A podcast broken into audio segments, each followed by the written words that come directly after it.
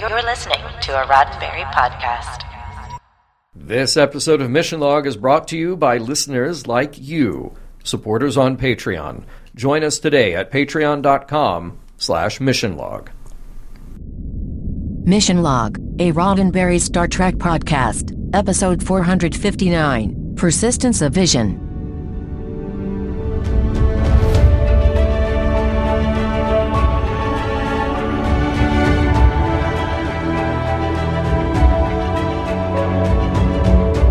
Welcome into another episode of Mission Log, a Roddenberry Star Trek podcast. I'm Norman Lao. And I'm John Champion. Each week on Mission Log, we take a look at each and every episode of Star Trek, searching for the morals, meanings, and messages contained therein, seeing if they withstand the test of time. This week, Persistence of Vision, the one where Janeway and the Voyager crew are affected by hallucinations of grandeur. And no, not the Henry Rollins book of the same name. I will be back with trivia in a moment, right after Norm tells you how you can reach us. Mission Log is a conversation about Star Trek. Drop us a line at missionlog at roddenberry.com and join us on Twitter and Facebook at missionlogpod. While you're at it, leave us a review and a rating at Apple Podcasts or your favorite podcast platform. And please remember, your comments could be used on Mission Log or Engage on the Roddenberry YouTube channel. And now, here is John Champion with this week's trivia. All right, we have an episode today written by Jeri Taylor. Now we we mention how we finally got past the very strange redistribution of episodes that were left over from season 1, and this isn't one of them, but the script does come from an idea that Jeri had been kicking around since season 1. And honestly, she got a lot of pushback from the powers that be. She was doing something cerebral and they wanted something with action. Does that have a familiar ring to it? So, Jeri gets the ultimate credit, but she did have some help from Michael Piller on what was a difficult story to break and get into shape for a final script. It was directed by James L. Conway, and it's nice to see James's name here again. He had worked at DS9 for a number of episodes. He did seven total, but they were pretty much all heavy hitters. Uh, keep in mind, in the production timeline, he had done the 37s during Voyager's first season, though it aired during the second, and then he bounced back over to DS9 for the double length The Way of the Warrior, and now he's back at Voyager for the second of his four episodes here. Hey, uh, far be it from us, we don't want to spoil anything here, but could it be that the holoprojectors on other parts of the ship are going to be a way to get the doctor out of sickbay for once? Well, it was the second time it's been mentioned in the show, and of course, the writers had been discussing it for a long time since the beginning of Voyager. I guess we'll just have to wait and find out. This episode, by the way, did get an Emmy Award nomination for Outstanding Hairstyling. Up against it, by the way, that year was DS9's Our Man Bashir. Now let's talk about guest stars. We spend some more time with Janeway's holodeck pals. There's Lord Burleigh, played by Michael Cumpsty again. His kids, Beatrice and Henry, are played by Lindsey Haun and Thomas Dekker, respectively. Burleigh's housekeeper slash nanny slash source of intimidation is again played by multi time Trek guest star Carolyn Seymour.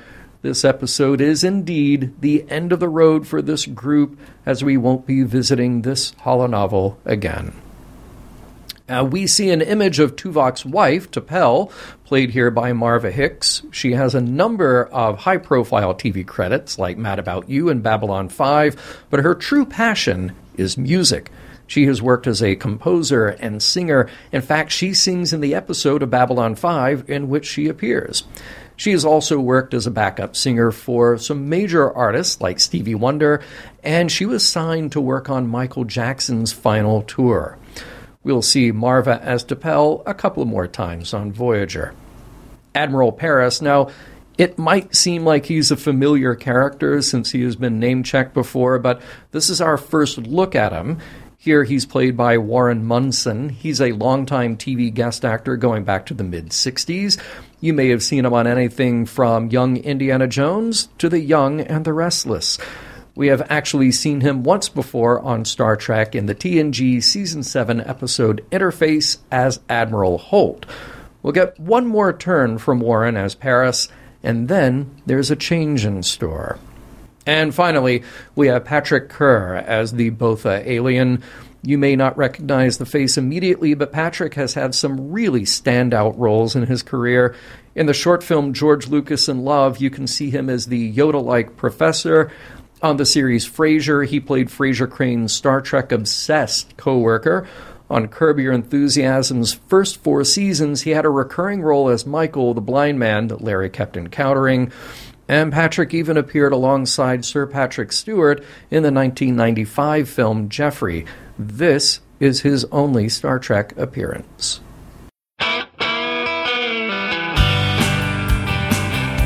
Sooner or later, every Starfleet crew encounters something that brings their innermost fears to the surface. I'm sure it'll be fine.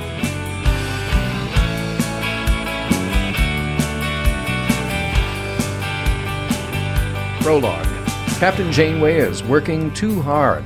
She's been called to engineering, having her ear talked off by Neelix about some aliens in the space they're about to cross, overseeing a hologram emitter experiment with the EMH, which does not work. Yeah, she's getting a bit stressed out, and even snaps at Tuvok when he requests a meeting. The doctor, embarrassingly appearing as a shrunken version of himself, gives the order that Janeway needs some time off, which she does in the holodeck after passing by the picture of her and Mark in happier times on Earth. The captain enters her holonovel where she's the governess of Lord Burleigh's kids, and something is a little different. The Lord himself is way more amorous toward Janeway, uh, Lucy, and plants a big old kiss on her before we go to the credits. Act 1. Their embrace is interrupted by Lord Burleigh's kids and their very unapproving nanny. The awkwardness is broken only by the call for tea time, but the little girl, Beatrice, disapproves of the cucumber sandwiches. She does, however, like her late mother's flower painted teacup. When Janeway, as Lucy, points out that Beatrice is getting quite good at music, it embarrasses the child and she accidentally breaks the cup when she drops it. There's tension all over this holonovel estate, but the answers about what's up with Beatrice and what's on the fourth floor will have to wait because Chakotay interrupts the playback and requests that the captain return to the bridge.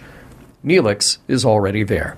He briefs Janeway on what he's heard from his Mithrin friends about crossing into Botha space. Many ships are lost there, and it doesn't seem the Botha even try to negotiate. They're just fierce and combative and don't want anybody in their territory. And now here's a Botha representative on screen, totally obscured by backlighting, stating to Janeway that they aren't welcome here and he's dispatching a ship to rendezvous. They might allow Voyager to pass if they meet the criteria, which, well, he doesn't say what those are. To try to learn more about the Botha, Janeway wants to talk to Neelix, and he invites her for lunch in the mess hall. He has laid out a feast, all kinds of alien delicacies, but two things give the captain pause. There's the cucumber sandwiches and the flower motif teacup, exactly like what she saw on the holodeck earlier. She tries to shake it off as coincidence, but that's harder to do when seconds later she hears Lord Burleigh's voice in a corridor and sees Beatrice rounding the corner. She snaps at Janeway but then disappears before there's a reply. Act 2. Captain Janeway is trying to get to the bottom of what she's just seen. She asks B'Elanna and Harry Kim if their experiment to get the EMH holoprojected into other parts of the ship could possibly have anything to do with what she's seeing. The answer is no. They bypass the holodeck systems, but they can still test it out just to make sure. Into the holonovel, Janeway goes again, but that test reveals nothing. She goes back to the mess hall, asking Neelix about those cucumber sandwiches and the flower teacup, and he doesn't know what she's talking about. Time for a medical checkup, and the EMH can find nothing physically wrong with the captain. He says he'll check for external factors bacteria, a virus, an alien intruder, perhaps. Coincidentally, Kes gets a bad spell of the shivers.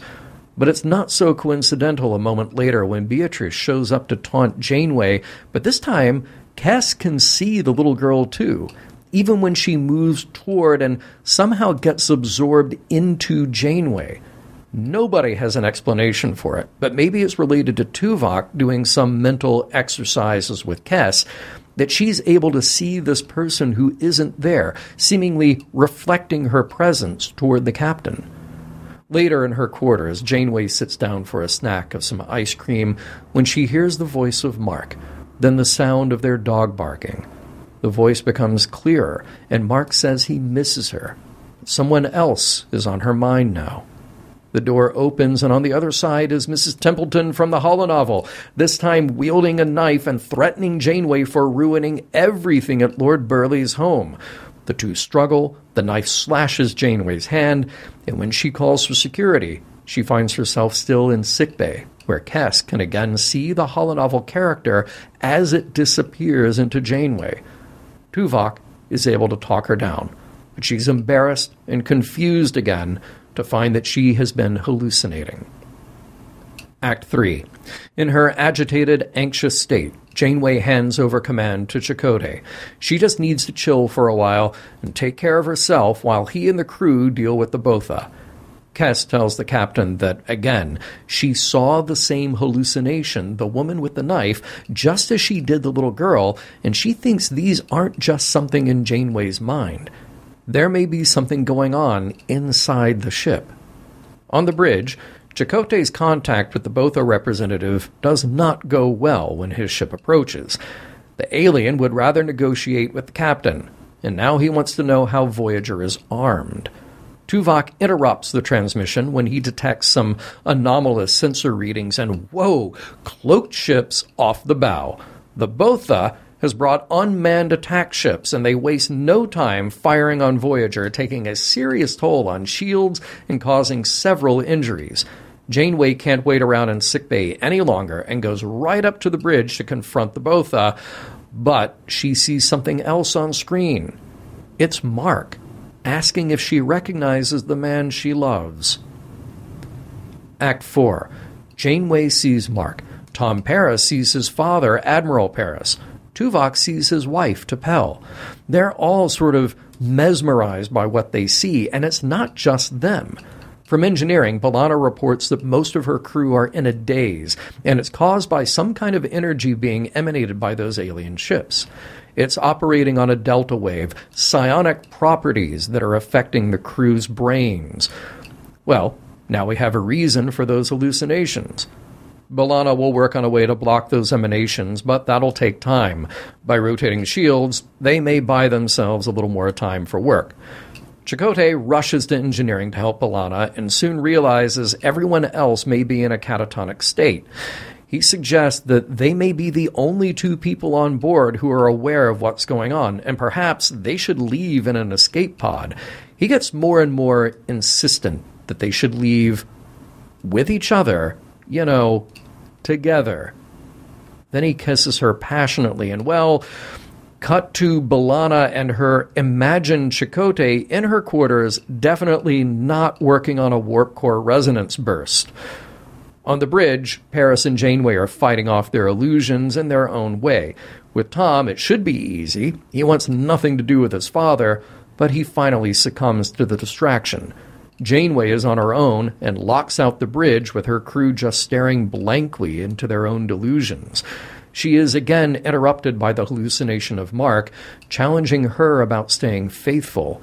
It's enough to break her, and that leaves our captain staring blankly into nothing when the turbolift doors open.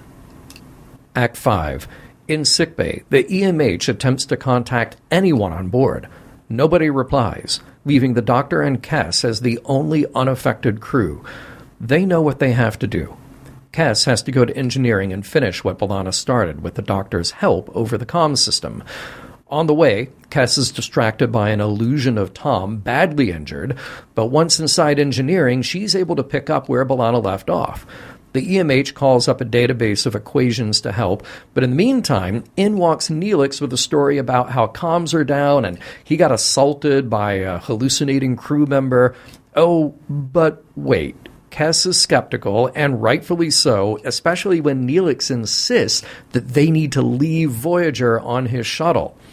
She calls back to the EMH and focuses again on the work at hand, even with fake Neelix right there taunting her. The illusion gets scarier when Kes feels painful welts all over her body, yet another distraction from the psionic energy penetrating the ship. She focuses, with the doctor's help, on the task, dispatching the illusory Neelix with her mind by reflecting those painful welts back onto him. Neelix falls to the ground, morphing then into an alien of some kind. With the opening before her, Kes is able to get to the engineering console again and activate the warp field. The burst does the trick, freeing the crew from their catatonic states.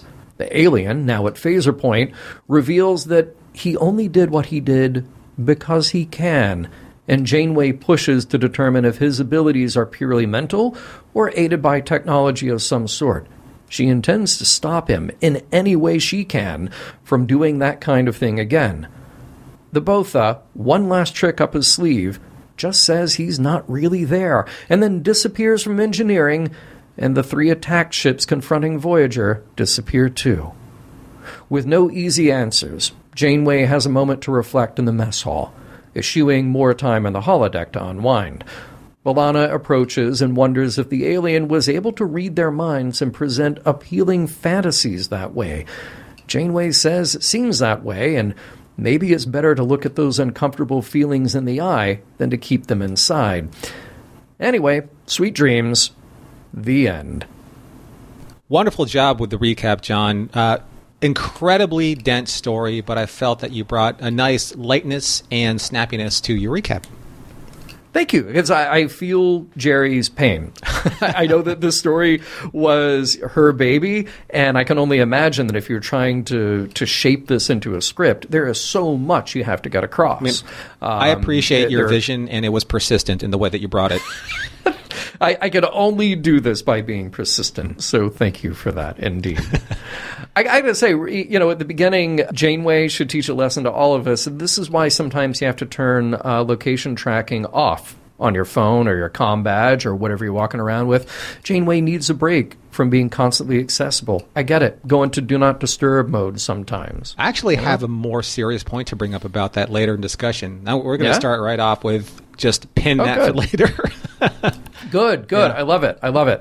Nicely done effect uh, with the EMH. Definitely better than the shrinking, morphing Yes. EMH we saw back in the beginning. Yeah, yeah. I really like the way that uh, the force perspective was used, like um, either looking from the doctor's perspective or looking at Janeway down at the doctor, you know, with the, the distance and, and the slant of the camera angle. It would have been funny, though, just out of context, walking into engineering at that time, seeing the mm, captain, like, mm-hmm. down on the ground talking to the doc, like, what's going on here? right, right. But the doctor, Right. There's, I know that this is not intended, but sometimes you can't help but hear phrasing. Yeah. So the doctor asks the captain, "How long has it been since you've done something pleasurable for yourself?" That's kind of personal in so many ways, right? Kind of personal, kind of an awkward turn of phrase there. Like, how long has it been since you've taken a break? You know. The- maybe that's how you phrase it. How long Yeah. has it been since you've indulged in a Harlequin romance novel? Yeah, right, Mm-hmm. right. Speaking of, Janeway full on changes in and out of her 19th century governess dress, but but last week she wouldn't wait five minutes for Tom Paris and Neelix to get out of their spaghetti covered outfits. Right. I guess that's just the privileges of command. Well, she didn't have a postanuity, you know, uh, person Right. Yes. on board. So Yes. Uh, when Chakotay interrupted her holonovel, now remember, this is a doctor prescribed break from her duties. Only the doctor Yeah. is allowed to do this to the captain. I remember, like, I, the look on her face was kind of like, really? And I remember when I was a kid, my dad was a doctor and he would have his beeper on him. You know this, right, John? Yes, I remember this so well. Right. Yeah. So yeah. there's the big plan for the family outing, a meal to Pizza Hut, of course, and a movie, and then all of a sudden the beeper goes off. You saw the same look, you know, on Yep. your father's, my father's face when that happens. That's there's a reason why they are allowed breaks. And the reason Yeah. why they shouldn't always be tethered to, like you said in your original point, tethered to this this artificial leash of responsibility, Yeah. right? Yeah. Exactly. Um, the whole scene where Neelix is, I love how you phrased it, you know, backlit.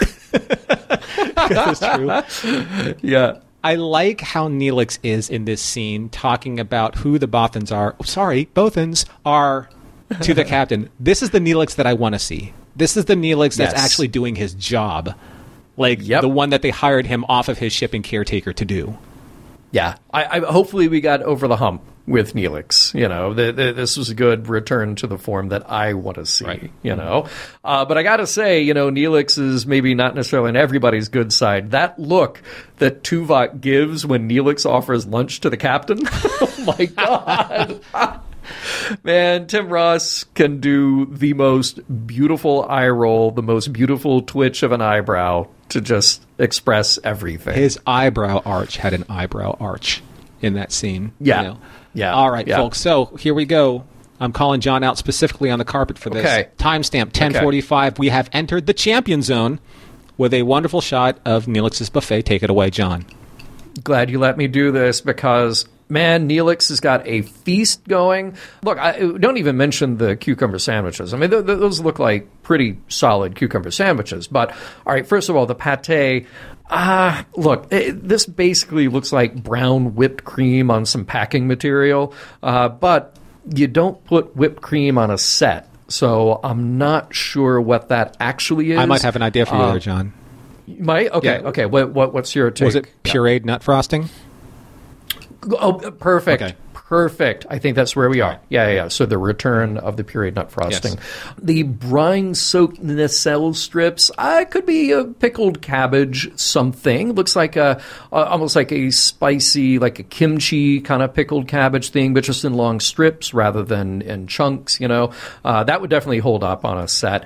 And then the deviled woodthrock. I think I think we get a visit from our old friend. It's the old sweet potato starch konjaku sliced up.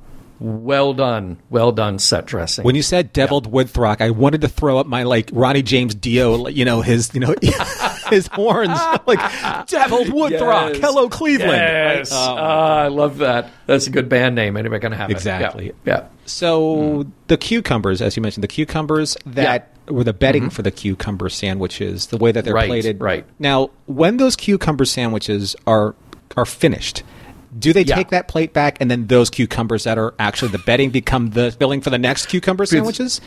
Yeah, see, that is a weird way to plate that because it, it- it's why, why do you put the filling of the sandwich under the sandwich like that as a garnish? I, it's too it's too meta. It, it's a meta cuke, Right.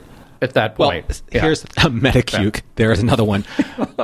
it reminds me of the era where she saw those cucumber sandwiches first in Burleigh's estate. It's so very aristocracy esque to do something Mm-hmm. like that. Like it's just food. We can waste whatever we want. let's let's just Let's waste just waste more. food. Yes, I love it. right. Oh, there's a detail that I love here, and we get it every now and then on Star Trek, where you have the holodeck control panel built into the set of the holodeck. How much do you love that? Right. Okay. I, I want to say they did it. Gosh, back in in one of the Moriarty episodes, maybe even the train uh, as well. When you have the holodeck controls built, I, I love it. Like, okay, w- what happens if a holo character discovers that?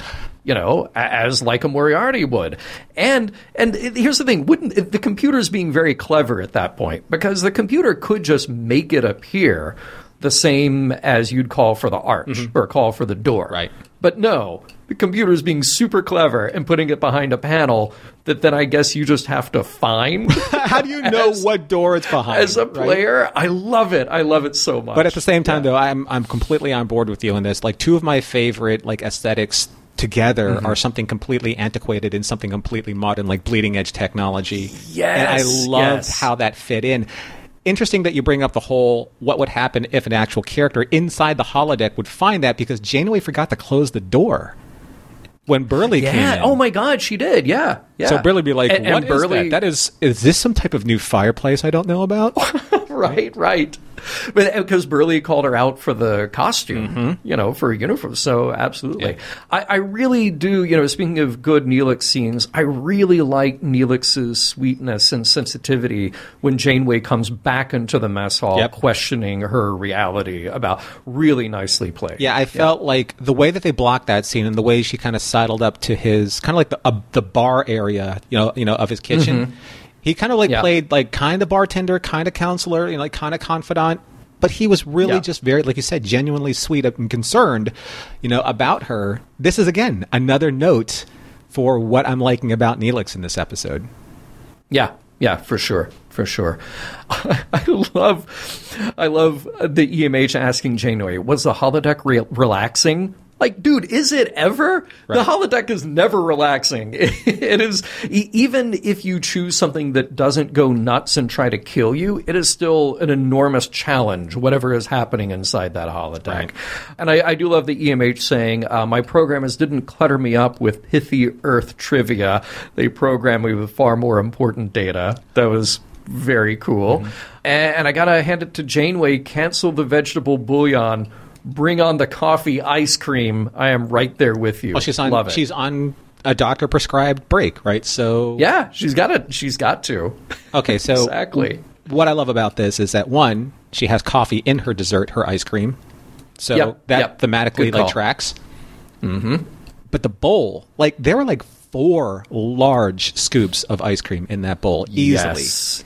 Yes. So I'm just the witch. I'm kind of I'm kind of curious. Like, Yeah. does like the replicator create like the like the right sized portion for the person who's ordering the food?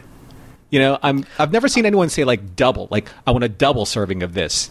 You know, oh right. Yeah. and then you always have to add like extra sweet or extra something. So I'm wondering, and yes, we know that there's a series out there where that is taken into consideration. But for Voyager, Yeah. in this era, Yeah. do you ever see that happen? No, I don't believe so. Yeah. Very cool. Yeah. Uh, another timestamp I wanted to call out 2046, 20 minutes 46 seconds. Makes me ask a question Do all captains have a mm-hmm. fondness for antiques? You know?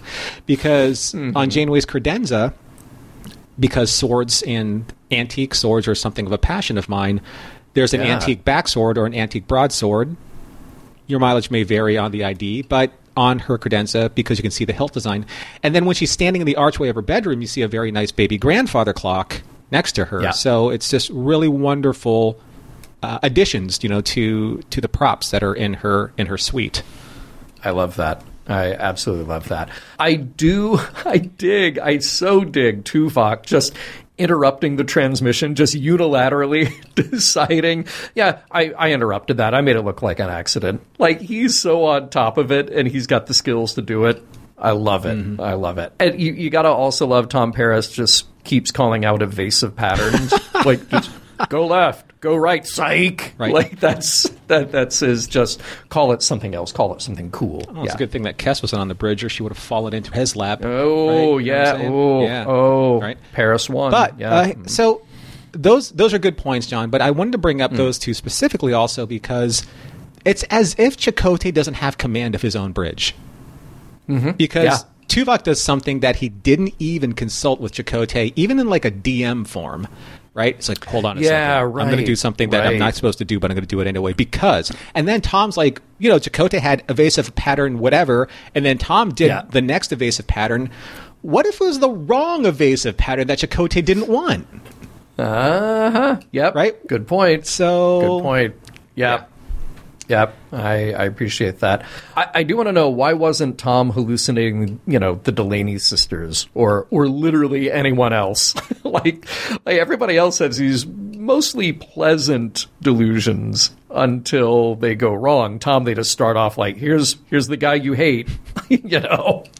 I really like the shot of the three uh, both in ships when they like surround Voyager. It reminds me of like Mm, old mm-hmm. TOS framing, like in the Enterprise incident, where Yes, they all cloaked around the. Enterprise in that very traditional view, that POV of us looking at the decloaking ships surrounding the one ship.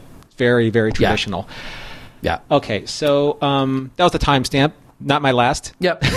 no, fair, fair enough. Fair enough. I, I do want to point out because I left it out of the recap. The, the, the problem with an episode like this is there's so many little diversions and reveals, mini reveals, big reveals. But I love the reveal of Chakotay in the turbolift after we just saw him in bed with B'Elanna. Mm-hmm. Well, we, we saw the, the delusion, the hallucination of him in bed. It was a great way to reveal the circumstance without explaining it. Right. You know, that I thought that was very sharp. So I watched this and I rewound this specific like area of time around the scene.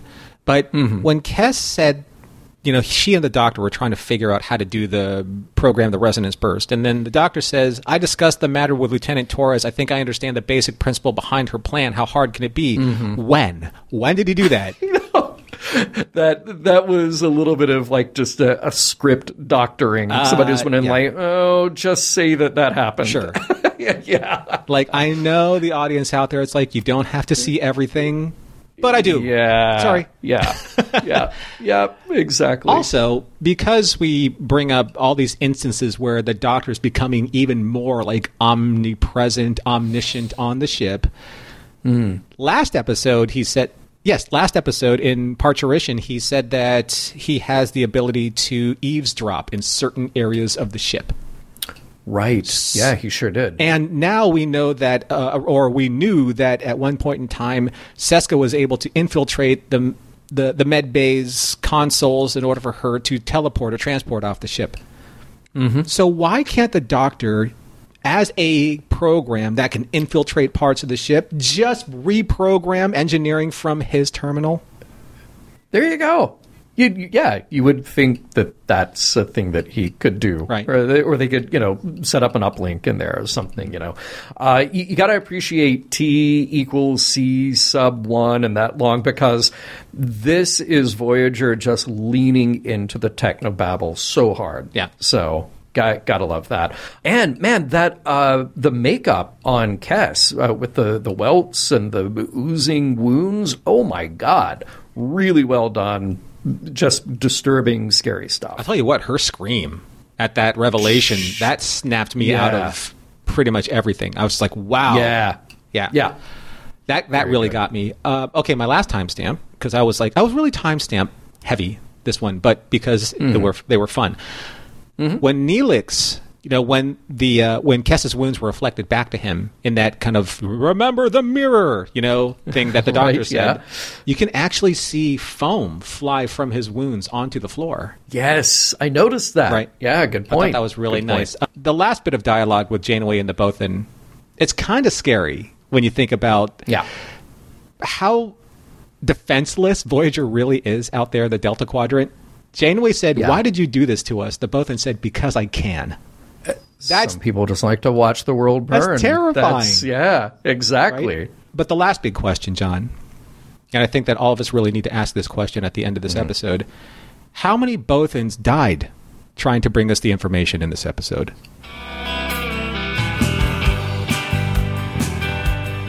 I wonder what kind of vision Dolby had. Probably a giant fist. A giant green fist floating in space. Poor guy.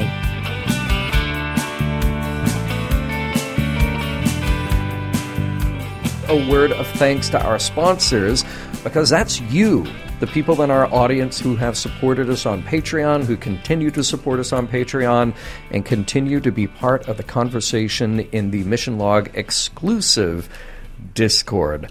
Norman, why don't you give us a quick rundown of all the perks that people can get if they join us on Patreon?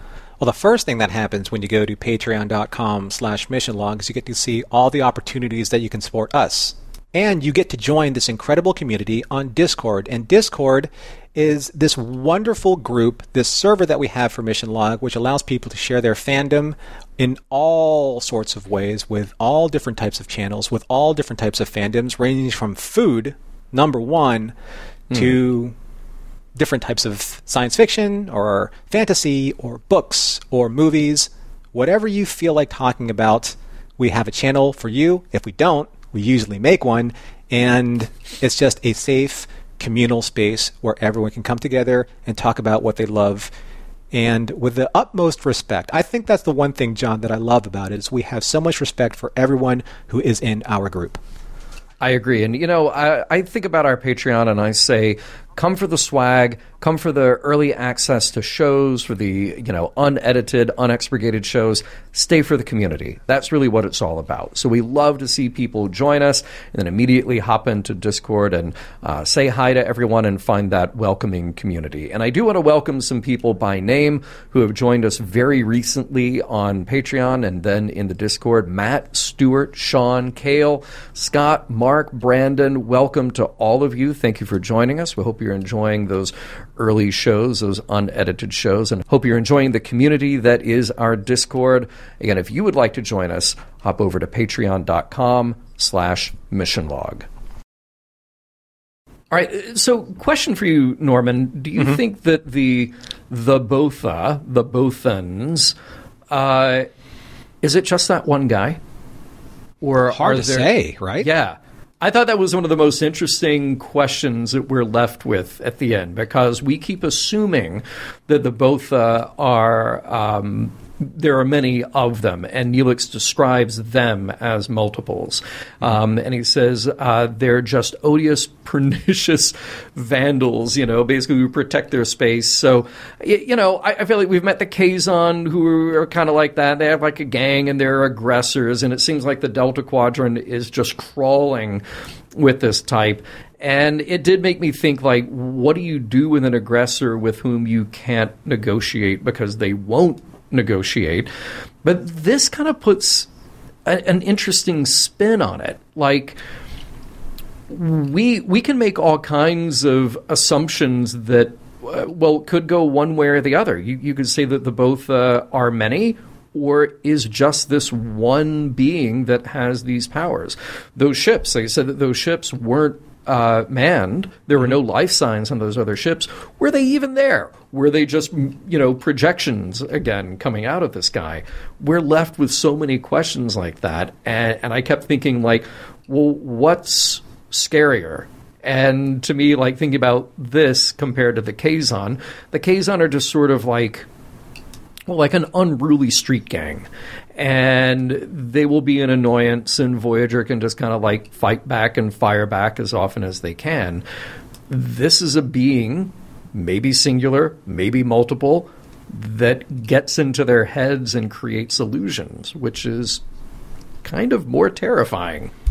Yeah, we're entering that type of Star Trek trope, you know, where you have the alien being obviously supernatural and very powerful or omniscient mm-hmm. in a way, because what they're what they or it are capable of doing is being able to attack the the crew with a weapon that they are defenseless against, and that's like a psychotropic weapon, you know, or a hmm. hallucinogenic mm-hmm. weapon, you know. So there's nothing that the human mind can do to defend themselves against that, unless you are someone like a Kes or a Tuvok, someone who has a disciplined, tele, you know, telekinetic, not telekinetic, telepathic mind that can at least try and defend against something like that. We're going like all the way back to say like Spectre of the Gun.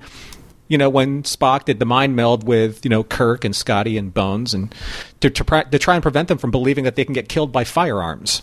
But but how disciplined is Tuvok if he just has a few words from his wife and then boom, Tuvok out? Well, yes, well, you know.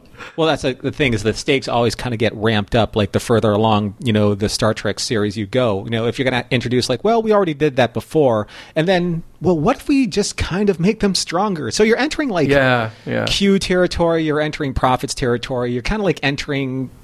Uh, you don't want to like make these these enemies too strong, but at the same time they are too strong, right? You know, there's yeah. it's really hard to balance them, especially if they're only one-offs, which I'm not sure if these are or not. Yeah, right, right, right, right.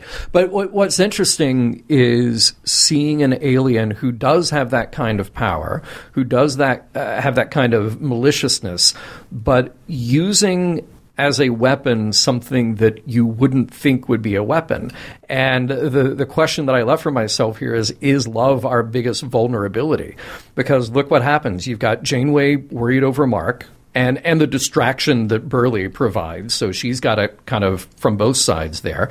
You see B'Elanna get wrapped up in this fantasy of Chakotay. You have Tuvok and his wife. Again, as strong mentally as Tuvok may be, that's all it took. We know that he misses his family from that wonderful scene that he had in the uh, in the mess hall. You know, talking to Neelix about family and life and, and what that means to him. Harry mentions Libby, uh, so she's not totally forgotten at this point. And others, we presume, throughout the ship are doing the same thing. I mean, except for poor Tom, he's just haunted by his awful dad. Okay, I got, I get it, I get it. But, but, but this is one of the most unique ways that an alien has exploited an entire crew and and almost brought them to their knees. I mean, he almost could have won. What if Kes? What if her mental training had not been as successful as what she'd been through with Tuvok? Well, then you're just left with the EMH. Then the EMH has got to figure out a way to you know change conditions in engineering or that both is going to come on board and just shut down the EMH at some point. I like how um, you you phrased the that the weapon itself is kind of like using their own like love and using their own uh, emotions against them and. Uh, it reminded me of a line that I mentioned earlier, that one of my favorite lines in the episode Twisted, where Chakotay said to Neelix about jealousy, he said, Nothing makes us more vulnerable than when we love someone. We can be hurt very easily. But I've always believed that what you get when you love someone is greater than what you risk. Yeah. So I like that that plays into, you know, this reference of the both in or Bothans or both of them. Uh, I know that was terrible. Everyone can groan. I'd groan. Yeah, yeah. So, but using that as kind of like the catalyst of being able to have the the crew frozen in fear of like their Mm-hmm. own emotions. And I think that's something that we haven't really seen kind of like used in this very particular way. Although being able to kind of bring up those those very serious emotions in a way where you can kind of like hypnotize the crew. That's kind of like what Sybok was doing, wasn't it? That's kind of like Yeah, what he was oh, doing when he was freeing Yeah, everyone, yeah. you know, from their emotional burden, and then being able to use that and absorb kind of like the loyalty and the uh, obedience from his followers in doing that in a way. Huge difference, though. Sybok thinks he's doing it for good reasons. True. The Botha here just thinks, well, I'm a pernicious jerk. I can do this just because I can. Well, how do we You know, know? he's not doing it for good reasons? The reasons to defend his space. I mean, the only yeah, the, yeah, yeah, yeah. You know, the only real uh, the only real description that we know of the both is what Neelix said, and Neelix doesn't really know all that much to begin with. you Yeah. know, so Yeah, right, right. It's kind of like, what's your presentation on the Botha? Well, I really don't know anything. Well, they're pernicious. you know, like okay, George Costanza. We all know that you don't know the Penske file, so you're just making things right. up. Right? Well, but what's interesting is that all the information about the Botha could be completely wrong. Mm-hmm. Because uh, it, again, it, it sounds like what he's describing from the Mithrin are multiple of them. Like like these, th- this is a a species out there in this space that will take them on. We've only met one, which either is a a great you know budget saving tool for the show or b if you look at it in universe it could just be this like terrifying thing that this one being has uh, has built up around himself you know something that i think is interesting about this episode that uh, is something that happens sometimes very well in Voyager and sometimes gets forgotten in Voyager. And we're only a season and a half into it. But, you know, the crew is in this unique position, being far from home, presumably 70 years away from seeing the people that they love again.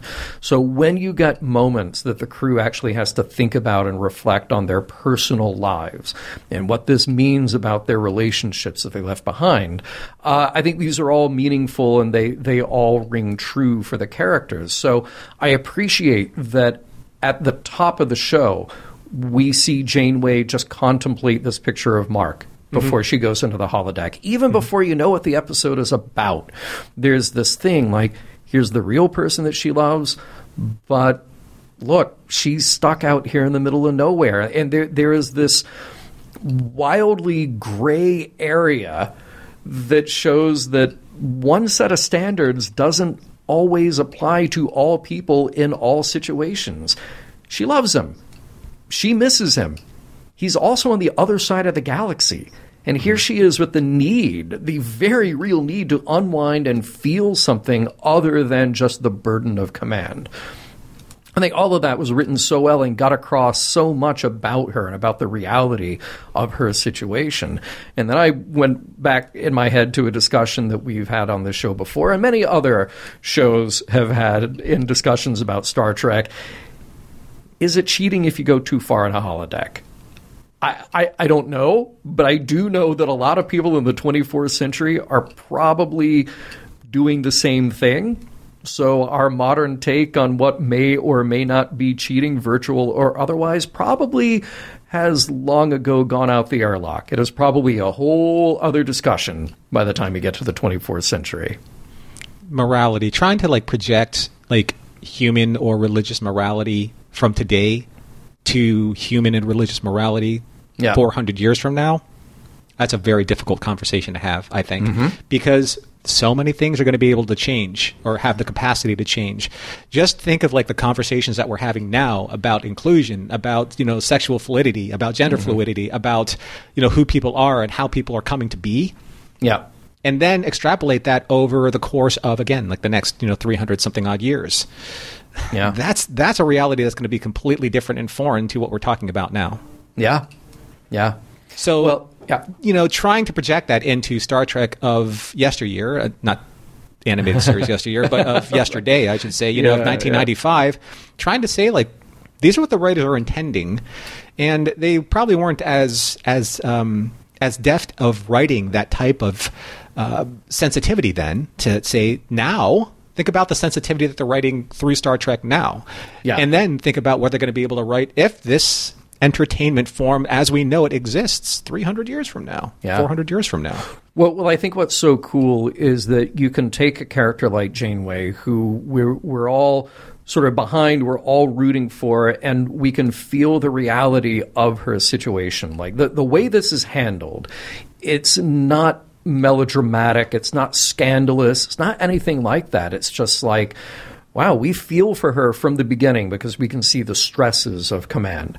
And right. we can feel for her from the beginning because we know how far away she is from Mark, even though we've gotten very little of Mark in the last season and a half. But we, we understand kind of the, the playing field that we're on. And then we can also understand the allure of the fantasy. We can understand why she would need to lose herself a bit in this other story especially because of the circumstance they're in. It's a very deft thing to be able to do with a script like this and make us sort of get her instead of being shocked by her or having judgment about her. Well, I think that a lot of this kind of leans towards uh, something that I found very interesting this episode, and that's this work life balance dynamic that is it's a very real, you know, very an, a relatable construct that's in mm. most people's lives. You know, when we're deciding whether or not to put in that extra hour of effort for work because we don't really have the balance of being able to separate ourselves from that and to take that hour and enjoy ourselves. Because yeah. somewhere along the line, we've been trained or conditioned in a way to believe that the more that we do, the greater the reward. Well, the greater the reward should be the mm. reward of oneself. You know, the, the reward of being able to take time for yourself and be able to spend time with the with either what you want to do or with your loved ones or doing something that allows you to recharge your batteries. That's why the doctor is able to do what he did. That's why I made a point, like say in in Parturition, where Harry was literally about to sit down in mm-hmm. the mess hall and then he was called away. You're off duty yeah. You should be able to eat your meal. It's not like, and you know what? I'm not disparaging the characters. I'm disparaging sure what what is happening to them. He's not the only operations officer on that ship. He yeah. should be able to sit down for at least half an hour and eat his food and comfort his friend. Same yeah. thing with Janeway. She should be able to do her romance novel and not get interrupted. She wants to be interrupted because she doesn't know how to balance her personal life and her professional life. And that is a problem. That's a real, serious, real world problem. And I think we all relate to that. We always say we're too busy. We don't have time to. We make excuses for. But 10 to 15 to 30 minutes out of the day just for yourself can do an amazing thing. Oh, man, you're hitting close to home. Mm-hmm. You're reading very close to home. I'm going to throw out another uh, idea here that, that we, well, it may come back to in the wrap up, or it might just be a, a thing to ponder because I kept thinking about the approach that the Botha has and uh, what he's doing with them. And it really comes into that last scene where Janeway and B'Elanna are talking about what just happened to them. And, I wonder because we, have talked about this again before. We talked about it in, uh, gosh, The Naked Time, The Naked Now. These are other examples where it comes up. Does being under the influence of something, uh, a, a, a, drug, a virus, uh, alcohol, uh, a pernicious alien who just wants to mess with the people around him, does it make you out of your mind or does it bring out what's really on your mind? Who's the real Janeway? Who's mm-hmm. the real B'Elanna? Who's, you know, and I think you can go through each of these characters and maybe B'Elanna is the outlier. Maybe Jane, or, and maybe Janeway is a little bit of an outlier too. You know, may, maybe Lord Burleigh isn't that much of an appeal. That's just sort of a recent strange thing that happened to her, but her mind's really still on Mark. Obviously, Tuvok, thinking about his wife, wants to be with her. Mm-hmm. I, again, poor Tom Paris. you know, if this is what's foremost on his mind, poor guy. But like with B'Elanna, I thought that was a strange, but also really inspired choice to have you know, that go the way it did. I was thinking about those examples that you brought up, and maybe let's look at it a different way. Maybe okay. the characters that manifested themselves in front of all the crew are what they feel guiltiest for, or who they feel guiltiest for. Oh, okay. Right, because okay. Janeway obviously feels guilt for leaving Mark. Tuvok feels guilt in such a way, in the way that a Vulcan would feel guilt for leaving his family. Maybe maybe B'Elanna feels guilty for never expressing who she, what she truly feels, and Tom feels guilty for disappointing his father because all he hears from Admiral Paris is how much of a failure he is. Oh man, it's the guilt episode. That that the, the both the are are they are guilt vultures that's what they oh, are. I just had a revelation, John. Okay. Persistence of vision was the first choice, but the second choice for this episode was called Guilt Trip. but you know what I don't feel guilty about, John? You know what trip okay. that doesn't make me feel guilty? What's that? Let's take a trip through Neelix's character development in this episode. Mm. I found the Neelix in this episode the Neelix that I've wanted to see not necessarily since Jetrel, but the Neelix that was introduced in Caretaker, and we haven't really seen since.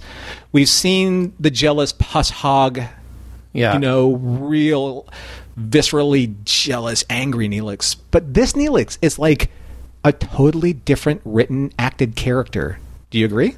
I wonder. I wonder if it's two things. I wonder if it's just Jeri Taylor having such focus on this episode that she was able to kind of right the ship here. Mm-hmm. Or I wonder if it's like, okay, we've gotten past, maybe we've gotten some feedback, we've seen where Neelix went off the rails. So now you have that combination of Jeri and Michael Piller going like, oh, okay, let let let's do Neelix some justice here. And by the way, I, I want to throw out as well that it's not just that Neelix is so good in this when he's Neelix.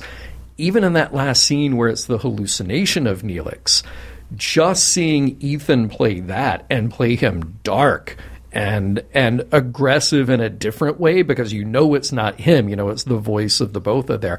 Right. I thought that was great too. Mm-hmm. I thought that was handled very well. And and what was really nice was to see Kes push back against that because all along I've wanted to see Kes push up push back against the real Neelix. At least I got to see her push back against hallucination Neelix. Maybe that'll seep into her real life too.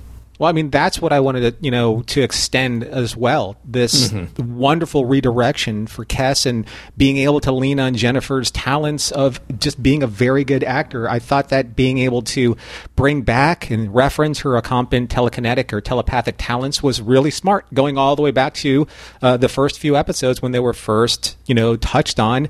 I just felt like after parturition, this entire burden of what do we do with these characters has been lifted, and now these characters are actually being very refreshing to watch.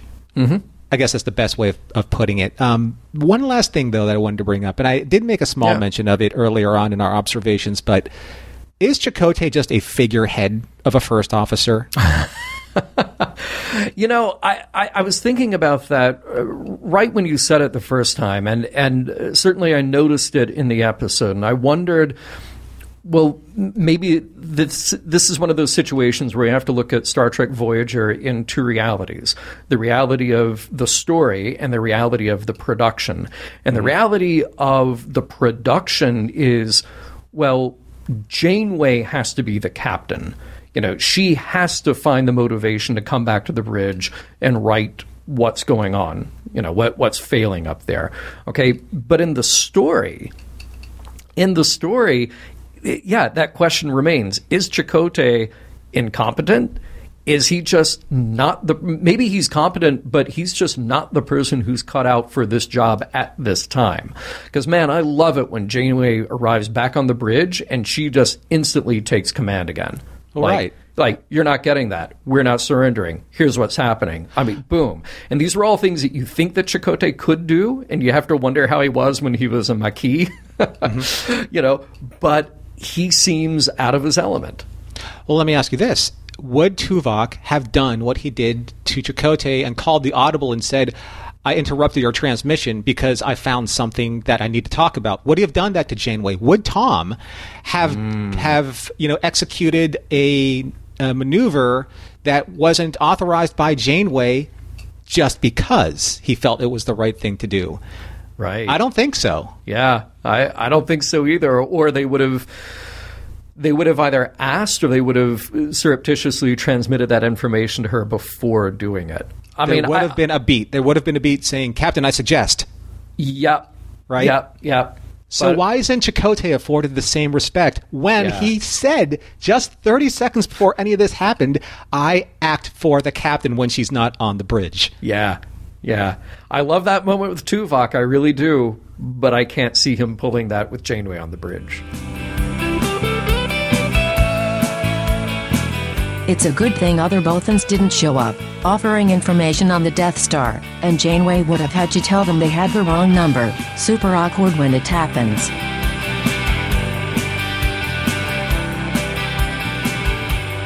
Well, we are at the very end of our show, and as we do here on Mission Log, we take a look at an episode. In this case, we're taking a look at Persistence of Vision, and we take a look to see if does this episode hold up? Does it withstand the test of time? And then we finally conclude with did we find any morals or meanings or messages contained therein? So let's start with you, John. How did you feel about this episode? How did you feel? How did your vision quest conclude? Was it persistent with persistence Well, vision? I, I was very persistent in watching this episode multiple times and taking notes on it. And what I can't say on our podcast, but I would say in real life, is that this episode is bat bleep crazy. And, and I, I happen, yeah, yeah. I mean, look, uh, we can say it. Uh, look, it's not you, it's not me, it's the algorithm that would block us. So, yeah, it is bat bleep crazy. And I happen to love this episode's commitment to the total bat bleepery of it all. I mean, uh, sure, it, it comes at you like another holodeck is on the Fritz story, and it was starting to lose me if that's all it was going to be.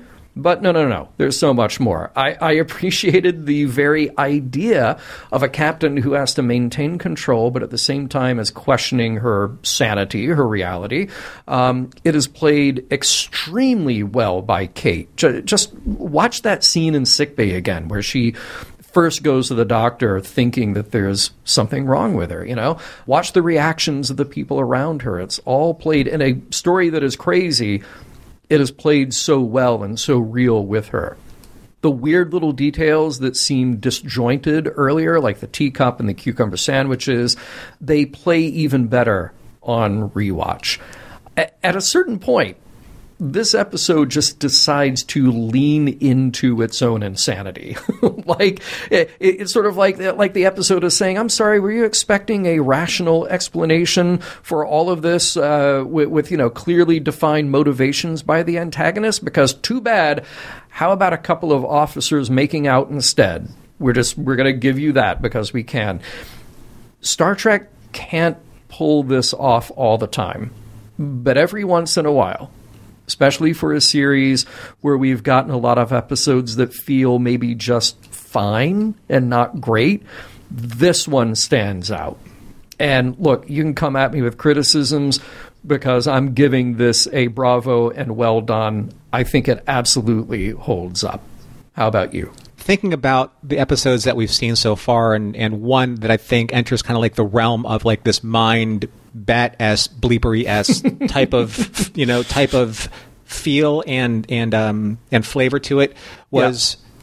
Was projections because you just mm, felt again yeah, that was yeah.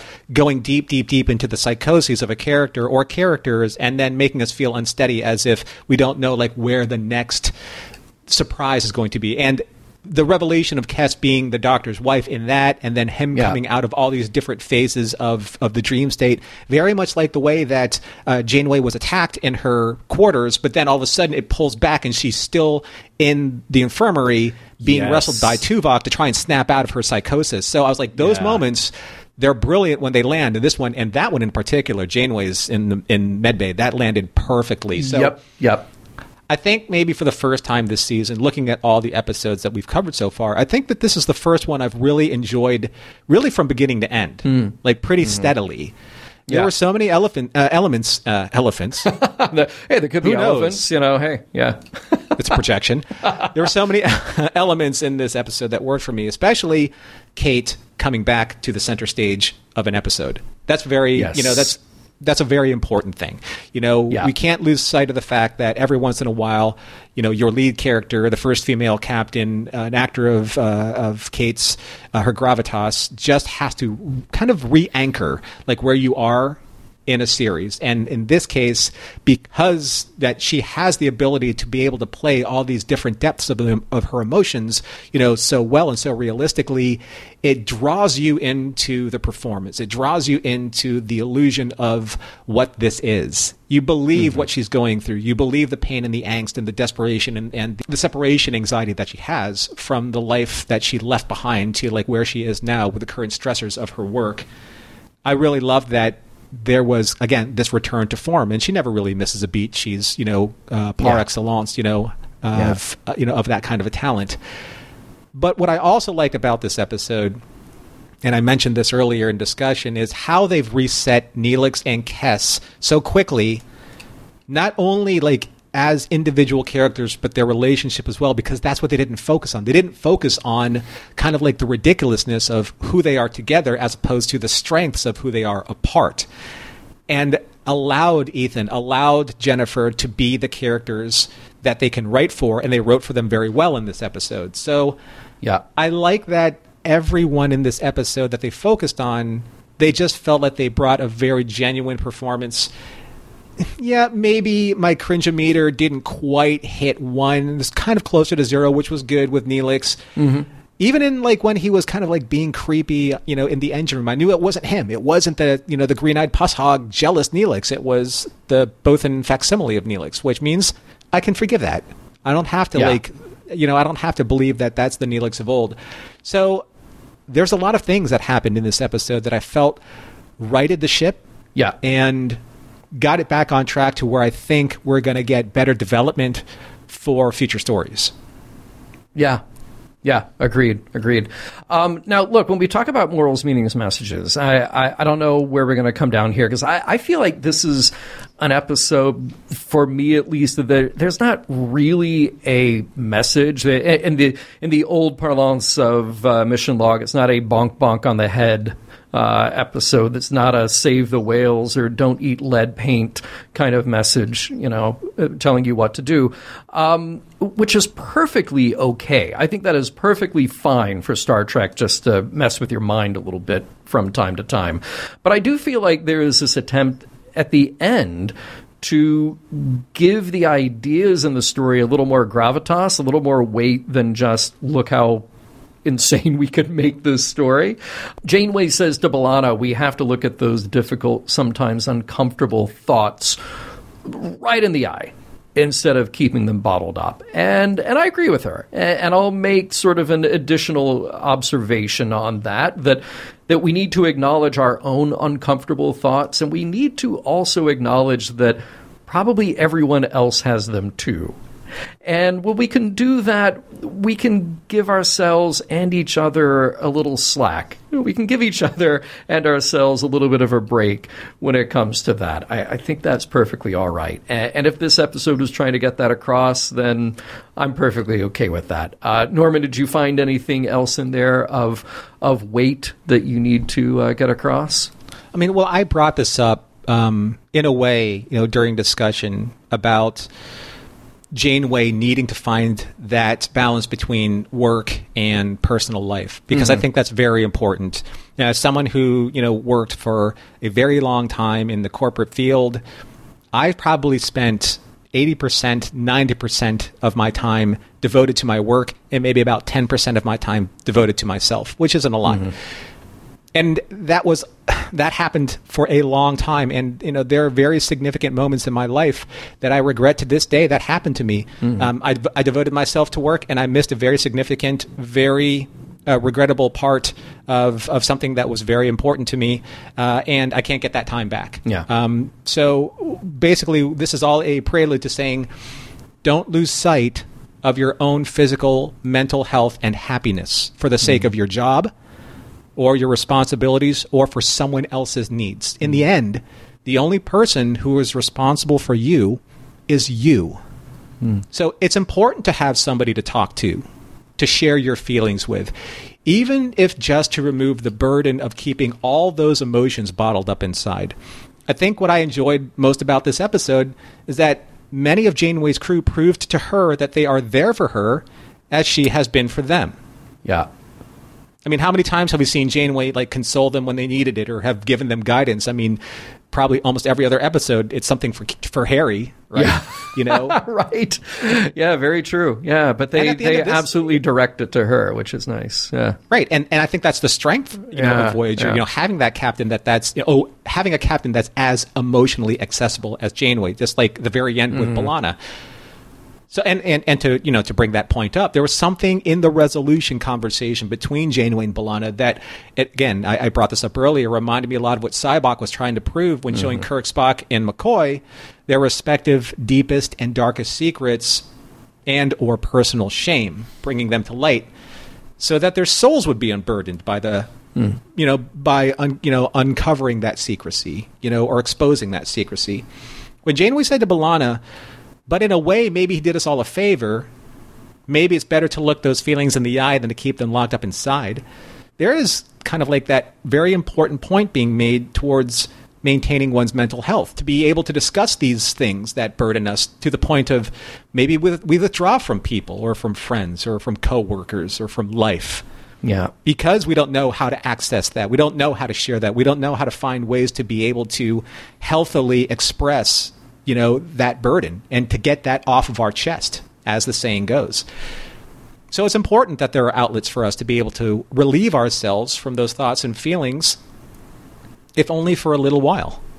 Well said, my friend. Thank you for unburdening those thoughts on all of us.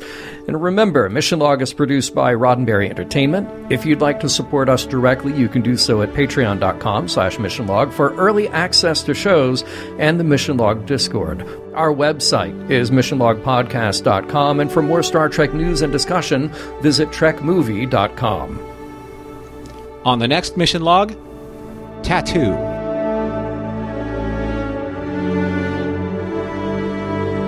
Some of the music for Mission Log provided by Warp 11, online at warp11.com. Special thanks to consulting producers Adam Brusky, Matt Esposito, Homer Frizzell, John Mann, Mike Richards, and Mike Shabel.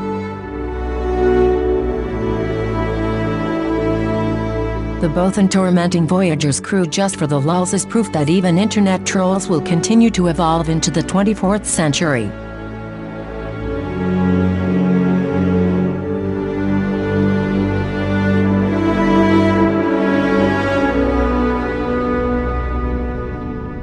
End transmission.